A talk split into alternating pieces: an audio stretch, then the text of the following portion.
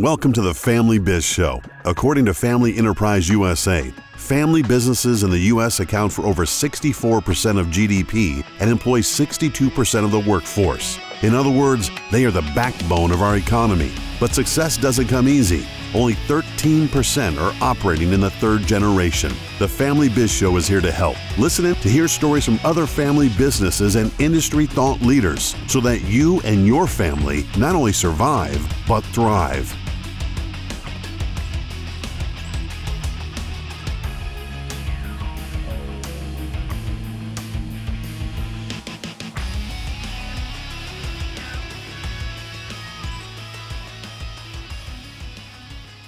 Welcome everybody to the Family Biz Show. I am your host, Michael Columbus from Family Wealth and Legacy in Rochester, New York. And we have a very cool show for you. I've been waiting to get Kristin on for since I started the show.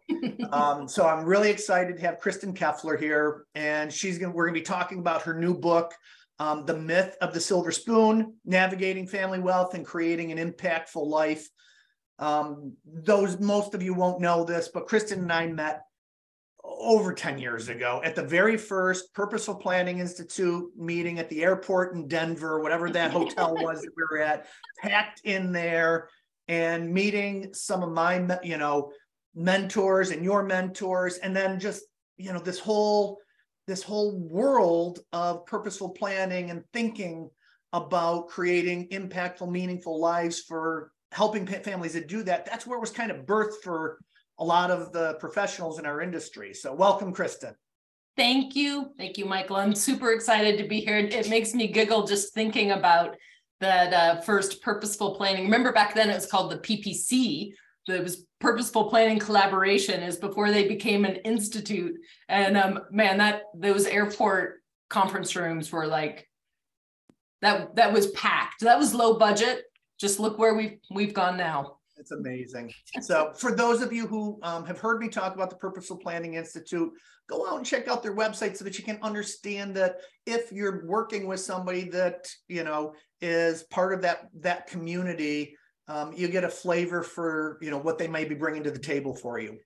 Um, Kristin, we have a tradition that when we start, most of the people that have been on the show, they don't either one they you know they didn't think about joining the family business or they didn't you know they didn't know they were going to be working with families businesses or family wealth when they started their careers or finished college.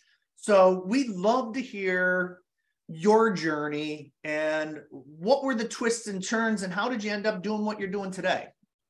Yeah yeah that's such a it's such a fun question. Um because in my experience similar to what you said most people if you ask them when they were 20 or 21 or 22 um, what do you think you're going to do? And and then you look at you know if you get to talk to them in their 40s they couldn't have named where they were going to be when they were 22 and, and especially in this field the idea of like how you end up where you end up is um yeah lots of twists and turns. So i'll, I'll give the i'll give the quick story. Um so I I went to college to um, to go to medical school. Actually, that was I um, that was what I wanted to be was a doctor. Um, I won't give the story as to how I ended up pivoting from that, but ultimately I did get a, an undergraduate degree in human biology and chemistry, and decided that what I really wanted to do was go and get a master's degree in public health um, which is what I, I started doing and ended up combining that, that degree with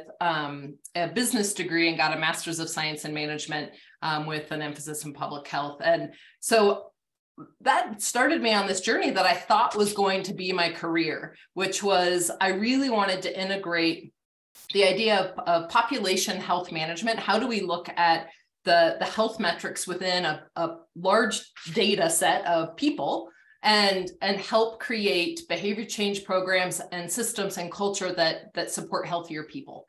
Um, and i did that um, in the corporate environment. So I, I used the business aspect of my degree and the public health aspect of my degree um, and started working in um, first at the university of denver then at coors brewing company and ended up at um, a hard drive developer in, in boulder county where i live um, colorado doing health and productivity management and that was my that was my personal journey the, or that was my professional journey during that time. At that same period of time, there was this family journey that was happening.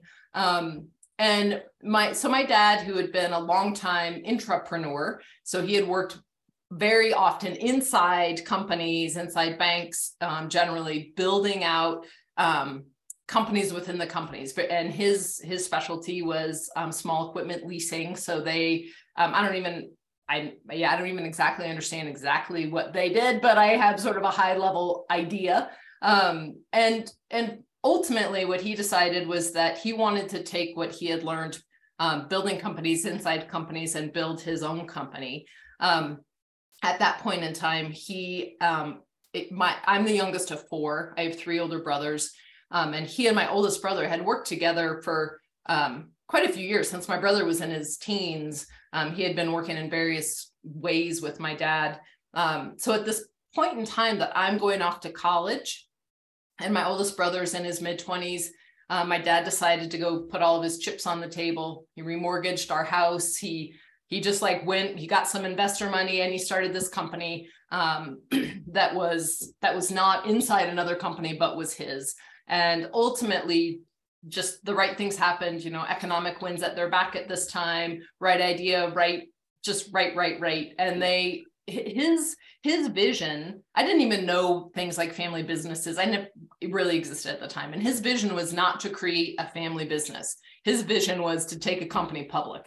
And so, um, even though at one point or another, each of my brothers worked in the business, one of them was the janitor of the building that, I mean, he, and one of them was the COO. So there was sort of a, a broad range of, uh, of hierarchy there. But um, ultimately, what they, in, in fairly short order in the life of a business, from the time I left for college until the time I was getting ready to graduate, um, they built the company. They had their first public offering right around the time I was graduating. Um, they ultimately had a second public offering uh, not too long later, I don't know, within a year or so, and then um, and then ended up selling the company. So in this, so I was on this this professional journey, my own individual journey, and at the same time, this my dad was following his dream, and as a result, there were a couple of wealth creating events that that happened in my family. Um, so I spent my 20s on the this this dual path of of my own pursuits and then being in family meetings. My dad was very thoughtful. My parents were very thoughtful about wanting to educate us.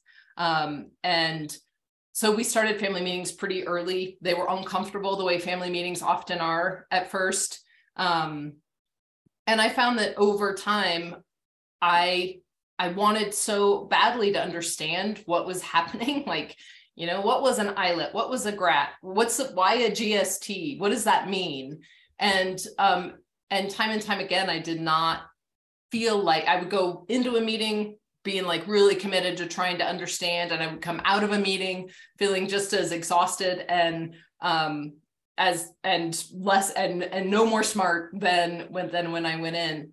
And um, and so ultimately that that piece of trying to really just understand like how to do well as a rising gen which that term didn't even exist back then but how to do well as a rising gen in a, a family where there's um, financial resources and some joint assets and like how do i even do this? Not just you know i would get called down to the uh, estate planning attorney's office to sign documents and i would just go sign them right? Like I, I even now today, as my parents are both in their late 70s and early 80s, and we're we're activating parts of their estate as they they both are in their own stages of cognitive decline. Um, I'm experiencing like I'm seeing things where it's like, oh, Kristin, you need to you need to come to the closing on their house because their house was in a in a QPRT and you were the trustee, and it's like, what? When did I sign up for that? Um, and and so um, I'll, I'll I'll wrap up the story, but that was that was really my launching pad into this work was my own desire to try to understand, and ultimately what what I found was um, a drive that that I I felt like there must be other rising gen who are trying to figure out how to best be in their families, live their own autonomous lives with their own visions, but also learn how to have a healthy relationship with with resources greater than what they are earning on their own and and also how to um how to to be able to learn what you need to learn to be a good steward of assets that that are in the family. And um and that led me to the work that I've done with Rising Gen, ultimately to work with um, with families of wealth, and then ex- the extension of that was working with enterprising families, which um, I just love. I love getting to bring in that business skill set of mine and the the governance skill set into this. And where it all started was with Rising Gen, and that's where my um, my heart and my passion still are talk about that for just a second before we I, I want to dive into the book and, and I think there's some correlations that you'll be able to pull back from on this. Yeah. But what you just talked about, I was with a family recently and you know, dad had done well. The next generation came in and did great. Like just knocked it out of the park. Um and you know, knocked it out of the park for you know, most families, and people don't know this, but you know, 88% of America has a net worth, including their house, under a million dollars. Okay. So when you, you know, knock it out of the park and you're you're sitting at 17, 18, 19, 20 million dollars in net worth, that's you're in the top quarter, yeah, top half of one percent of America. That's pretty amazing. For sure. But for a lot of these families, you know, they don't understand because they did the work. They yeah. feel like just we're, you know, we're upper middle class. Right. The, the, the net worth was in the business. And now if there is a event, liquidity event, and even if there's not a liquidity event, when that generation dies, if the family's not coming into the business, what you know, that business will get sold and that becomes the liquidity event. Yep. What, you know, if you took, let's say you had four kids and you were able to pass every single dollar, no estate taxes, everything else just worked, and you got now $20 million. Now each of your kid has $5 million at 3%, right? You're, you're giving that kid $150,000 a year of income. And, and I don't believe, and you know, the, the vast majority of people, when they do their estate planning work, when they're talking about those things, they just talk about doing the equal piece. Let yeah. me just get my money there to my family, but they don't forget, think about what? How, and you said it perfectly. I was getting more coming in from right talking yeah. a little bit more. How did that how did that feel? What were what were some of the other things that were going on for you in in that in that time frame? Yeah. So like what was the impact of of of family wealth in my life as I was in on the path of of my own or earning my own income and is that sort of the at the heart yeah. of the question? Yeah. Well, I you know one of the things that um I think ultimately what became what what th- thankfully let me back up um th- thankfully my parents had a very they just had a very I, thoughtful way of making sure that that money didn't that they were they were generous in a lot of what they did right? Like education for most families like education is is on the table for something they would they would support and they did. Um extra life events that like you know i had a brother whose um, parents were moving in with him from they were coming from spain his uh, uh, parents-in-law we're moving from Spain and my parents helped to pay for redoing their basement so that there was an apartment in the basement for them. They did things like that. And we always got the annual gift. And it, so in my 20s, that was that was all that I received really in terms of cash was the annual gift. Okay. Um, and you know, down payment for a house and lots of things that were like a massive leg up. Um, one of the things that I think was really um, interesting for me. And I, I, I don't think that my brothers had the same experience. Probably one because they were older, maybe two because they're male. I don't know.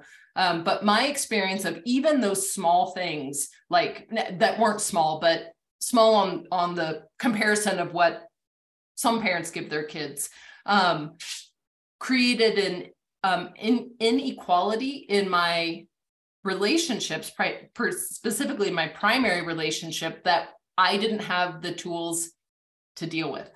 Mm. So I so I was married in my 20s, um, got married in my when I was 24, and I was divorced by the time I was 27. And while this was not financial inequality wasn't the only reason, looking back, I can see how in many ways it played into our relationship in ways that made it so I did not turn to my husband for to, to be an equal decision maker, right? Like as we were buying a house, I turned to my dad.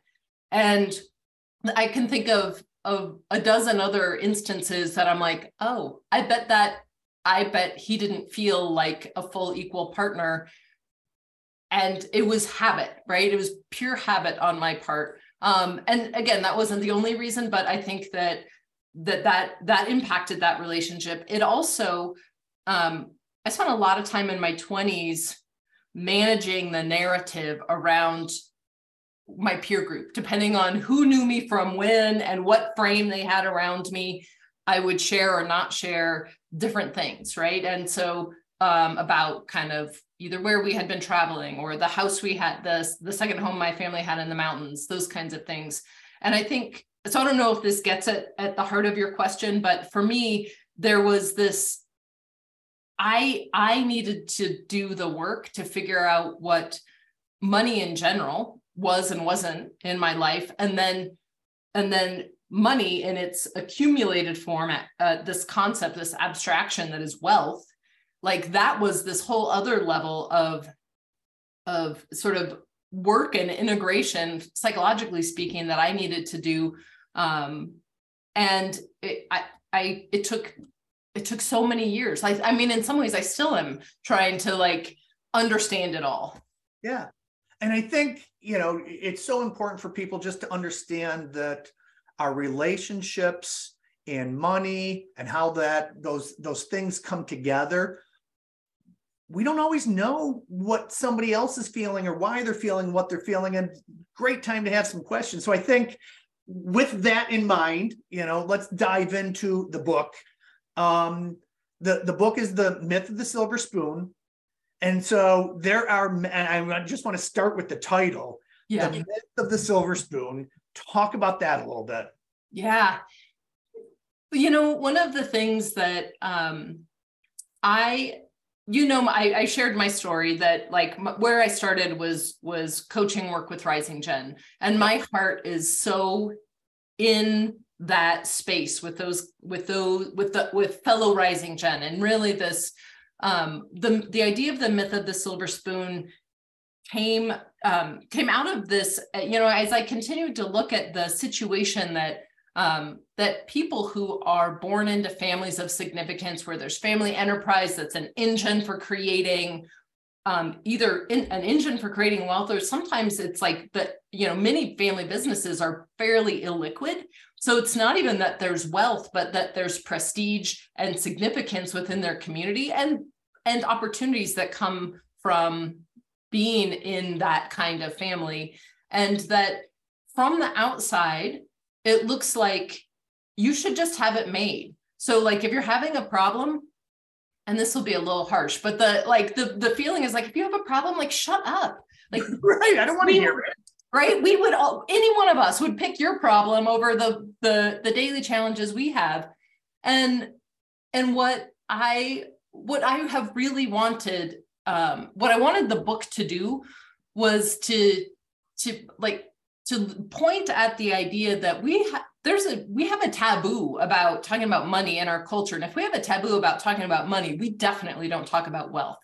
And i and i define the two things as separate but interrelated in my book. Um, really talking about money is this thing that's like we actually can have a human relationship with like you can transact with money the coffee shop you pay your rent. Wealth is at the point that that money has accumulated enough to to be a concept, it, then then it's it's wealth. And wealth is like this whole other thing to try to understand. And the myth of the silver spoon is this idea that that just because you're born into a family of significance and prominence and and wealth means that one you don't have problems and two that your problems are less um, valid than somebody else's problems and it's not to say like i i have tried to be very careful and i hope that i've threaded the needle. It's not to say that this isn't a cry for the poor little rich girl or poor little rich boy. Like the honestly the the well-meaning engaged rising gen that i work with would absolutely cringe at that idea. But what what the book is is is in part a call for us to have a a honest dialogue about our very unconscious relationship with money and wealth. And i apologize. I can see that the sun is creating like quite the quite the um the shiny on on me. I'll figure that out in a minute. Um but one of the things so at the at the the core of it it's really about like how do we how do we pull back the curtain on on the the fact that there really are challenges that that culturally on the whole um, continuum of the economic spectrum we we generally have a pretty cluttered relationship with money and we definitely have a tangled perception of wealth and the people who hold it. And by acknowledging that and starting to um, work with that we can we can actually i think start to really create a lot of bridges and and and have concentrated concentrated wealth has incredible potential for positive impact. The more we look at what it is and what it isn't the more impact i think it can have. And we need to start with the individual and that individual is the rising gen who this is written for and helping them really um uh, really hopefully feel seen and heard that like yeah there are legitimate challenges to growing up in families with significance with prominence and that can create some clutter and you can clear that clutter and you can find a, a path to a more healthy relationship with money and with wealth and from there to a life of impact whatever that looks like for you. Okay. So i think it might be helpful. One of the things that you talk about is you know the shift that's happening in how we view wealth and you know like you and i met years many many years ago while we were in the middle of some of these changes but you talk about wealth 3.0 you know I, when when talking about the book. So would you mind just kind of shedding this will be the first time on the show that we talk about you know those different levels. And you know for people that don't understand it, when you talk about, you know, right now, you know, Web 1.0 was just having dial up. Web 2.0, yep. this is the easy way to be kind of be thinking about it. Web 2.0 was Twitter and Facebook and Amazon and Google and all these things that were happening, you know. And then Web 3.0 is, you know, the blockchain kind of world. So right. you can see how that progresses in that arena. How what does that progression look like when you're talking about wealth? Yeah, I, um, that's a great question. It's one I'm very excited to talk about. Um, so th- this work, this original kind of thought thought leadership framework, um, is really the brainchild of Jim Grubman and Jim and Dennis and their long long term um, collaboration. And, and Jim first presented this framework of Wealth 3.0 um, at the 2019 Purposeful Planning Institute um, conference and he did a keynote there and it was it was revolutionary in terms of like where we what it invited the sea change that it um, that he brought forth in our industry that I think we are now starting to really actualize. Um, so what what Jim shared and um, and what then I I hopefully am able to be additive to as we move into this next this next generation of Wealth 3.0. Jim shared this this idea. He said Wealth 1.0 was really about it was about the dynastic wealth, right? The Carnegies, the the Rockefellers. It's really about um, in Wealth 1.0, families had like one key advisor. That one advisor had one perceived one client in the family, right? It was usually the patriarch and um, and back in that time it was really about wealth wealth preservation and and protection. And that was really it. And you didn't talk about money. You didn't i mean you didn't share any of these kinds of conversations with family, you certainly didn't talk about the psych the psychology of money. Um, like that was all just in a bit big black box, and the family could just sort of assume their prominence and move forward with that identity. Sure. And that that really started to shift in the so that was like from you know through the the 1900s and and into the the early night or yeah probably mid 1980s um, where for the first time and this was like the emergence of wealth 2.0 um, where there were the the there were the uh, industry started to acknowledge things like life planning goals based investing right this idea that you might align your values with your with the way that you invest um, the the need for multiple kinds of advisors sitting at the table. So it's not just a financial person or the estate person, but it was really a, a team of people who understood different facets of of what a family's needs were, but not necessarily in really coordinated ways yet together. Um, and Wealth 2.0 was the first time we actually had the rise of the the voice of the inheritor.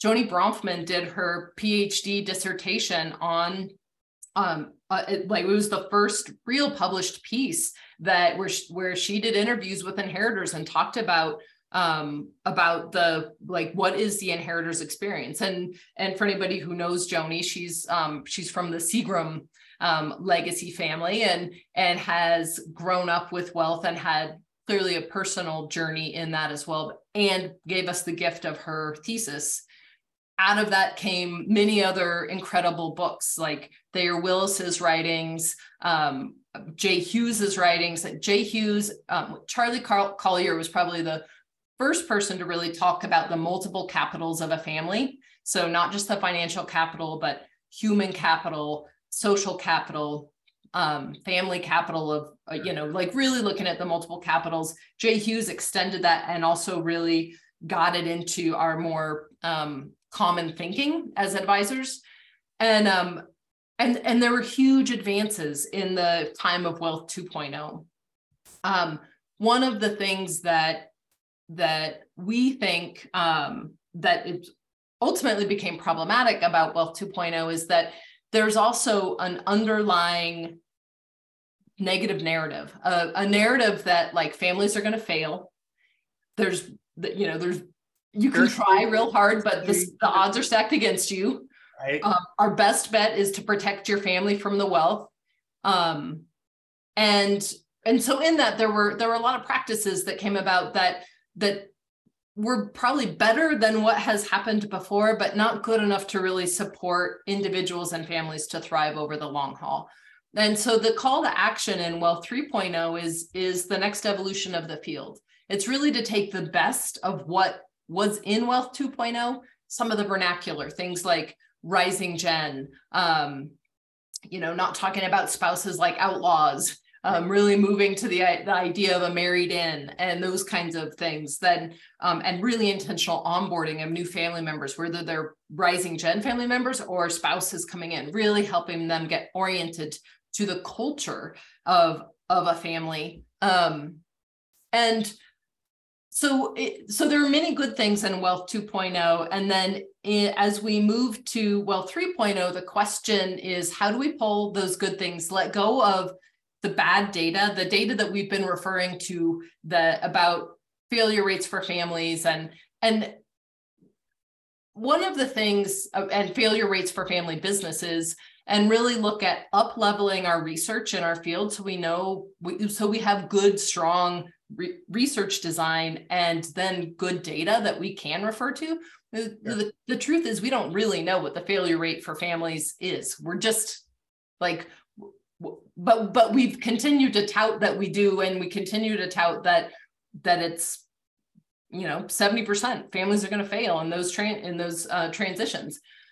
Um, so the call on Wealth 3.0 is to up level our research, up level our pro- professionalization, and then ultimately from a practice perspective for us as advisors and for the families we work with to shift to a more positive, inclusive, transparent um, methodologies that allow that invite families to the table that prepare them rather than prepare them for the wealth and the the responsibility of being in a family business or even just being the representative of a family business in the community even if they don't work for the family business. And um, preparing them rather than protecting them. And so that was that was my soapbox maybe a little too long but no no no no you're you're absolutely right and one of the things so you may not know this but i struggled with ppi for for a few years because I don't serve families that are worth 250 million dollars. Right. That's you know if they if they are you know that high of a net worth, it's because most of it's in the business. It's not because of you know obviously if you get that level then it's you know but that's not most of my clients. My clients right. are you know under 100 million and I have a whole bunch that are sitting around that million, two million dollar mark. And one of the things that I've noticed is the same feelings can still be present all the way through. And that's why, you know, that was my soapbox and the reason why I wanted to have this voice on the podcast and why I, you know, continue to be a member of PPI because I believe that it doesn't matter the exact dollar amount that the, if you ask almost anybody, almost anybody, if you get a choice to pass two of three things to your kids, you get to choose your knowledge, your values, or your money, mm. regardless of their wealth. If you ask them that question, what two things are the answers that everybody says? Knowledge and values, right? Always. Every time. Always. But then if we step back, regardless of net worth, regardless of where you're at, how much time are we actually investing in the knowledge and the values conversations right. And that's what you're talking about with Wealth 3.0. It's let's let's make the knowledge and the values the forefront and utilize the wealth that we have to multiply that effect. And you may not know this, but I created this the, uh, a model years ago called the wealth multiplier. And the whole idea is that most families take their wealth and they'll they'll take the distributions out of it when they have it and they'll reinvest into you know assets yep. right and it just keeps circling that way but then there's this time that for the first time it's usually college and university yep. and i'm going to invest in the knowledge base of my heirs and yep. that is does become a wealth multiplier in the family well, those families that then multiply it by what can we do about the social? What can we do about the values? What can we do about the relational pieces?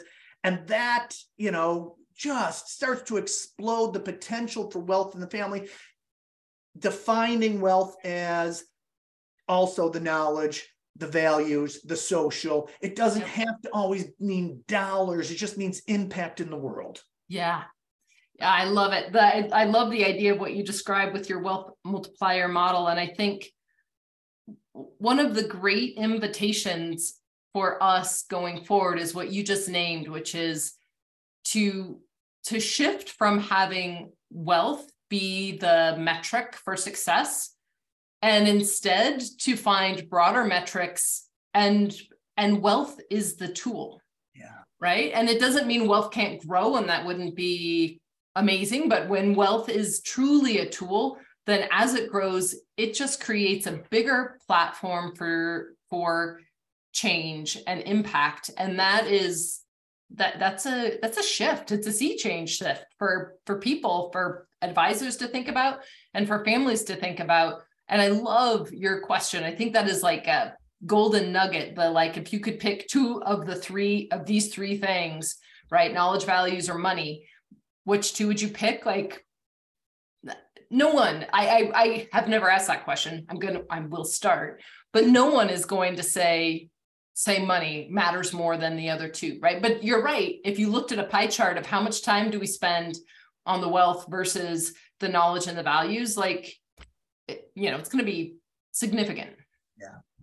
And, and, you know, one of the things that we both have heard the phrase, and that's what you're really working on is are you spending the time getting the assets ready for the heirs, or are you getting the heirs ready for the assets? Yeah. And and to that matter, again, I think that that wealth 3.0, and, and if we look at it at a broad sense, we can start to say, assets or wealth. It is all of those other pieces. It's the framework that makes us humans. Yeah. Is relations, is the social, it's the values, the knowledge, and the assets is just the tool. You know, the money is just the tool to make those things happen. Um, Totally. you know, and um, Scott Farr, um, Scott. Oh, come on. Yale Levy, Ryan Ponsford, and Scott. Oh, um, hold on. Yep. They were. I, I- I- I apologize, Scott. I'm gonna get the, I'll get the name and we'll put it in there. But, Um, that group was on a podcast earlier and Scott shared a story in which they didn't have, they, they did this philanthropy project with a family that literally did not have excess money. They, Hmm. They couldn't add to the process, okay? And so, you know, what they did, yeah, Scott Farnsworth, I had it right. Yeah. Um, and what they did is, um, they- they raised a little bit of money. They went and looked for spare change in the, in the couch. They Wow. door to door asking their neighbors to pull the wealth, you know, to pull the money out of their couch because they were going to donate it. And the impact that that had on the family of doing that, it's just that act of giving and being, you know, knowing that there's more that's going to happen. You don't have to keep it all to yourself. Yeah.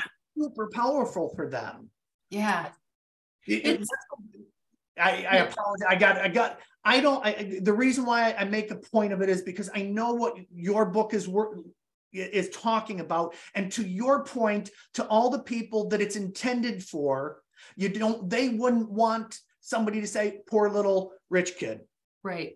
And so th- I just want to make the point of that all the things that you're talking about in here, I I'm positive that it doesn't matter whether you're worth, you know, your family's worth $50 million or with worth $50,000, that if you can, if you weave through the different processes and talking about wealth 3.0, it can have a huge impact and begin to multiply. You got to start where you're at.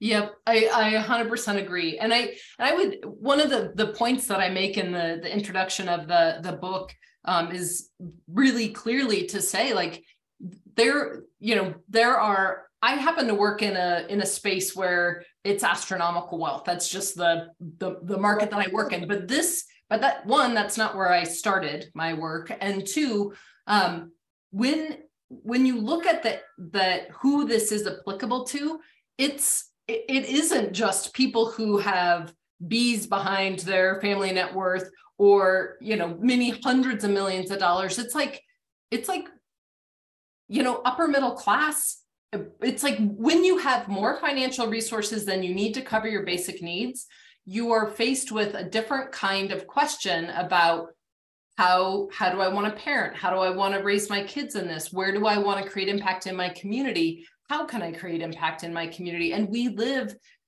we certainly live in a, a nation where, where there is um, a wealth inequality that is, I, I think most people would agree is problematic. And we also live in a very rich nation where there, where there's like many, many, many people have more than they need to cover their basic needs. And what is the quest, the question that, that I think the book really um, tease up is when you have more than you need, how do you create impact? And that impact can be one of the solutions to really looking at some of the major ills, including wealth inequality um, that that we face as a as a communal nation. Great.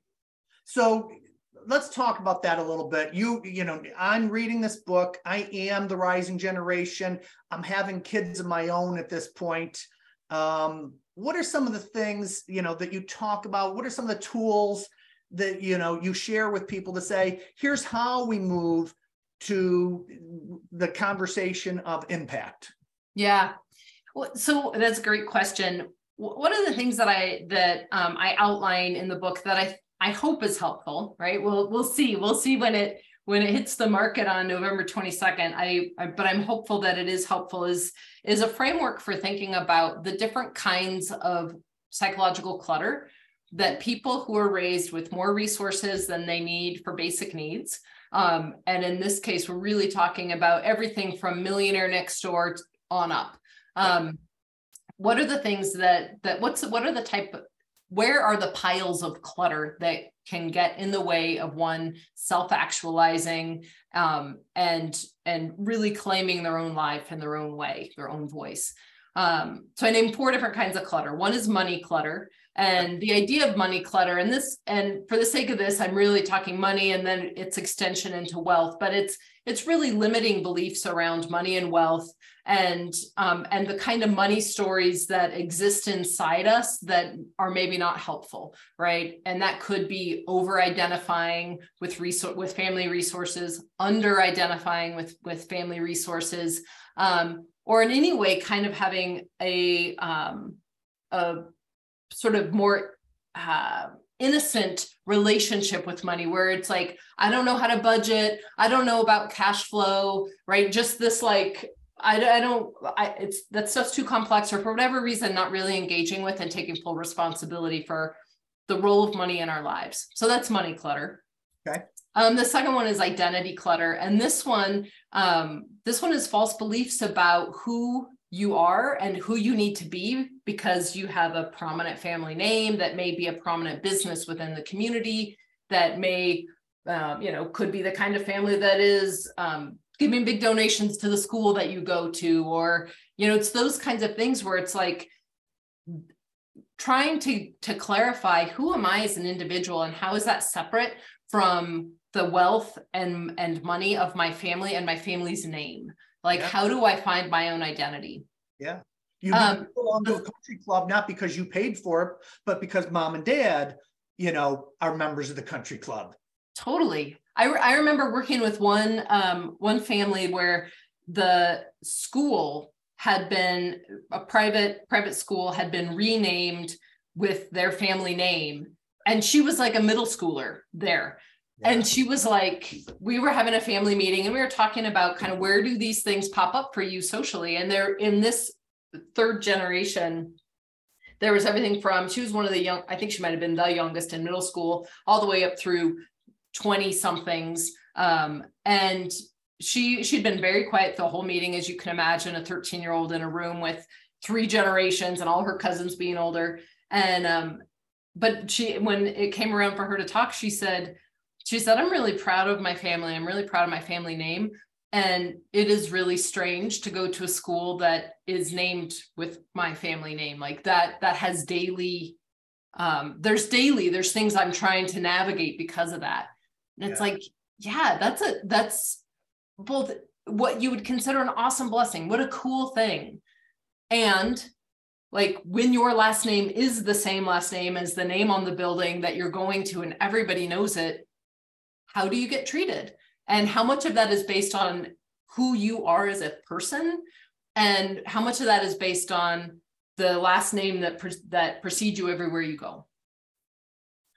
Um so the third the third kind of clutter that i see really consistently is relationship clutter. And i i named that and as i was sharing my story where there's a, some just unconscious stuff where it, it's not necessarily clear for a lot of the rising gen I work with. They'll have the question of like, well, I can't tell if he, I think he really likes me for me, but but he but i'm not sure that's all it or or kids in you know elementary school middle school high school who are say, who will say things like i know my friends love coming to my house but is it because they love hanging out with me or because I really have all the coolest stuff and a pool in the backyard? And and and it's like especially at at a time when you're developmentally working with in-group out-group stuff and who am I and how do I fit in which is very much the teens and and early 20s trying to also detangle and have your your sort of authenticity meter out for are these people really my friends and how do I tell is that's that's complex stuff, right? Like hopefully by the time we're in our 30s and 40s and 50s, we've figured out that authenticity meter and we can more quickly um, identify who who our real people are and who are not our real people. But you know try to think back to what it was like in your teens and 20s and like it's already a muddled mess of social interconnectivity and um and so that so that relationship clutter which can then extend into relationships like primary relationships and and a lack of clarity and a lack of communication and vernacular around you know wealth inequality status inequality. What is it like to to marry into a family where there's a family enterprise and some some level of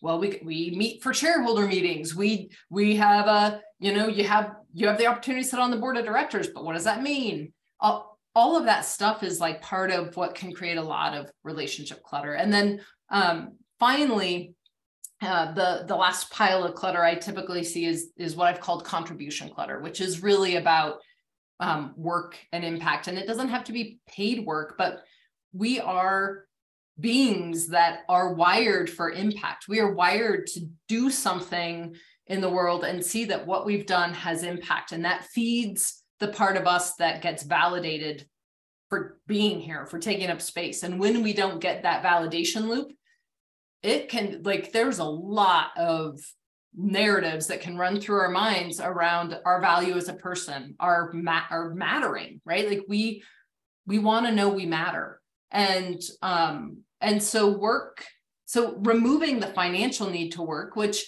for some families that is possible. For other families depending on kind of where they're at in that continuum and how how much of their assets are liquid or illiquid um, that's not really an option. But for for families where it's removing the human need to work or removing the financial need to work doesn't remove the human need to work. And right.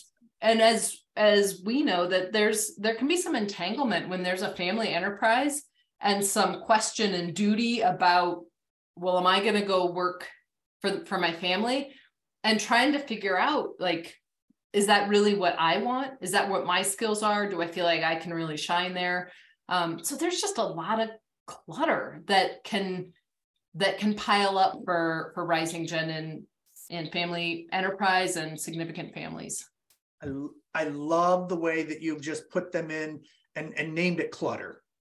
You know, because in, in all four of those, again, I think everybody deals with them regardless of wealth. We yes. all deal with that stuff, but it gets mad with the what happens is the money or the assets magnify it. Yep. Now, and, and so, like you said, you know when i was in in school i had the same relational problems and you know figuring out my identity problems you know and and all of those things but i didn't have to do that in the world of everybody wants to come to my house because you know we have horses and we right. have you know a giant pool and slides. And it's almost like an amusement park when you come to my house. Yeah. Um, i get that makes an awful lot of sense. Having said that though i did help my kids even though we didn't have the kind of money that you're you know that we're talking about um, we put up a rock wall in our basement a zip line and monkey bars and and and every kid that ever you know they wanted all their birthday parties at that house because it was just like that that yep. there I, is some great there's something nice my husband and i were just talking about this the other day. There's something nice to be in the house that people want the kids want to be at because then you know where they're at. And they're so right again this is that just points out the the sort of core um, container of this book is this idea that none of it is black and white. That it's like you can't say wealth is a burden, and you can't say wealth is nothing but a blessing.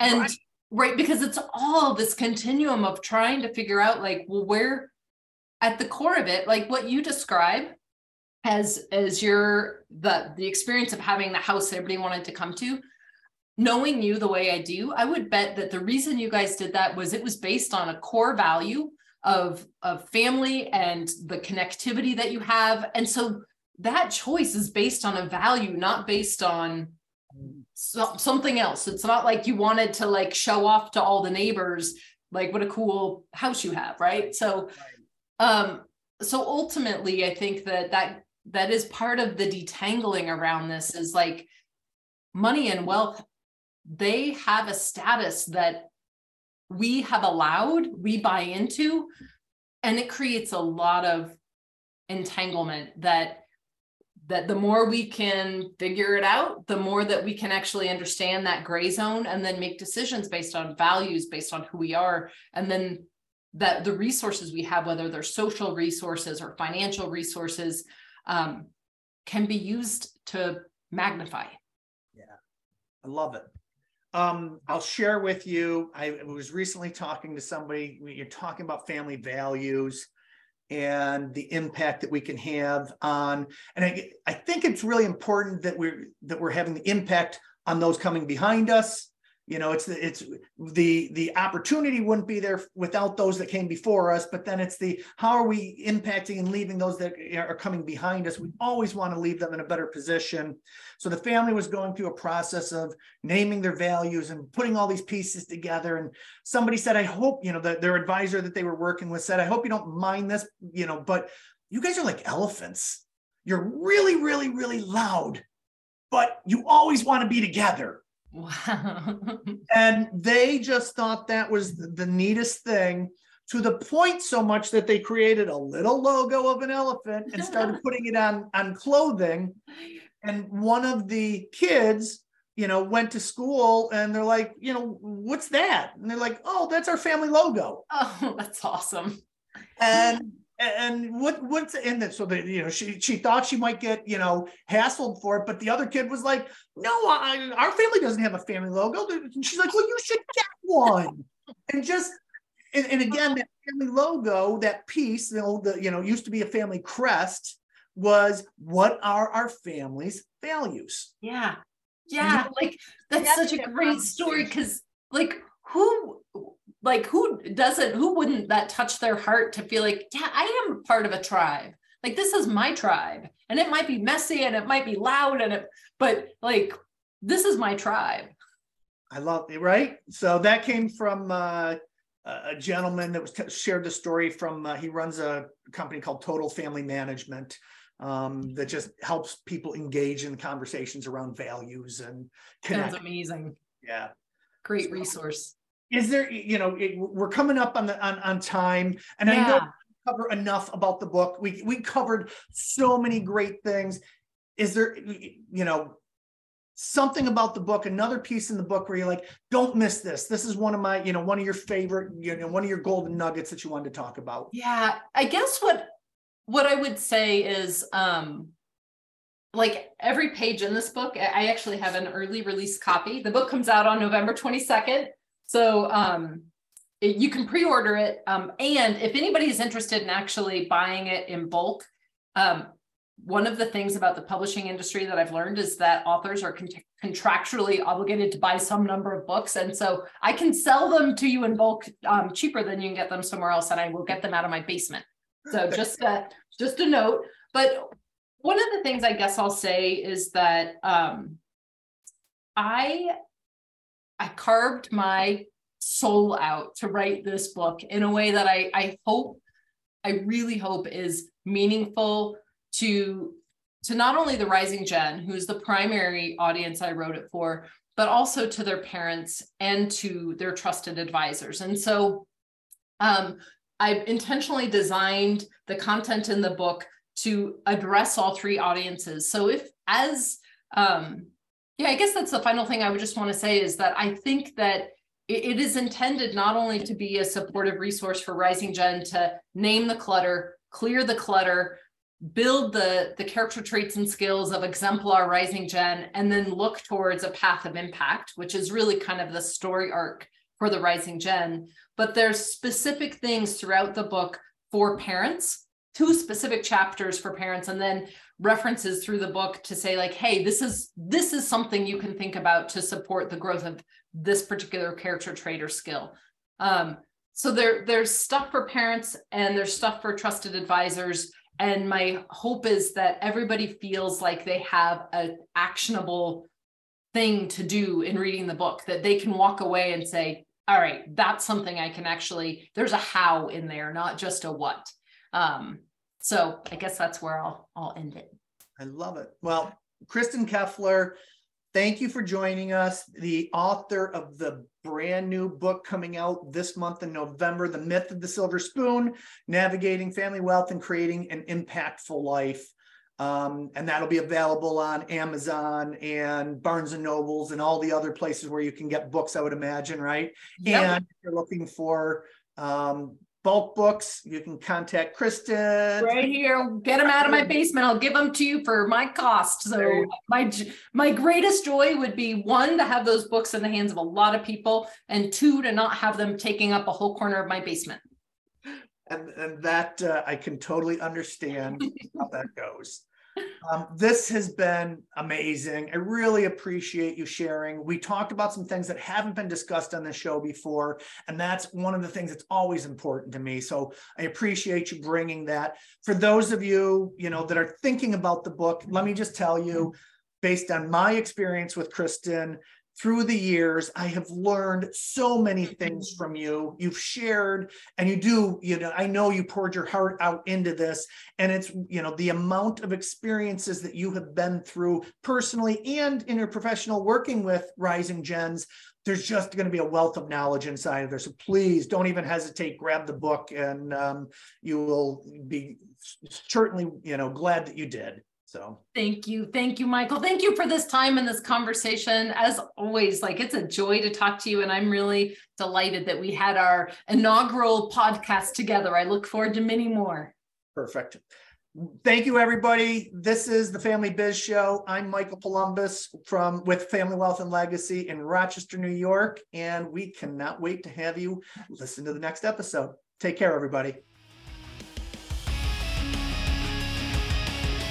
Thanks for listening to the Family Biz Show. We appreciate your time and trust to deliver the best guests and most cutting edge information to help you maximize your family business. Being part of a family is tough. Add a business to that, and it gets even tougher. Tune in next week as we strive to ease your journey with the Family Biz Show. The content presented is for informational and educational purposes. The information covered and posted are views and opinions of the guests and not necessarily those of Lincoln Financial Advisors Corporation. Michael Columbus is a registered representative of Lincoln Financial Advisors Corporation. Securities and investment advisory services offered through Lincoln Financial Advisors Corporation, a broker dealer, member SIPC, and registered investment advisor. Insurance offered through Lincoln Financial affiliates and other fine companies. Family Wealth and Legacy LLC is not an affiliate of Lincoln Financial Advisors Corporation. Lincoln Financial Advisors Corporation and its representatives do not provide legal or tax advice. You may want to consult a legal or tax advisor regarding any legal or tax information as it relates to your personal circumstances.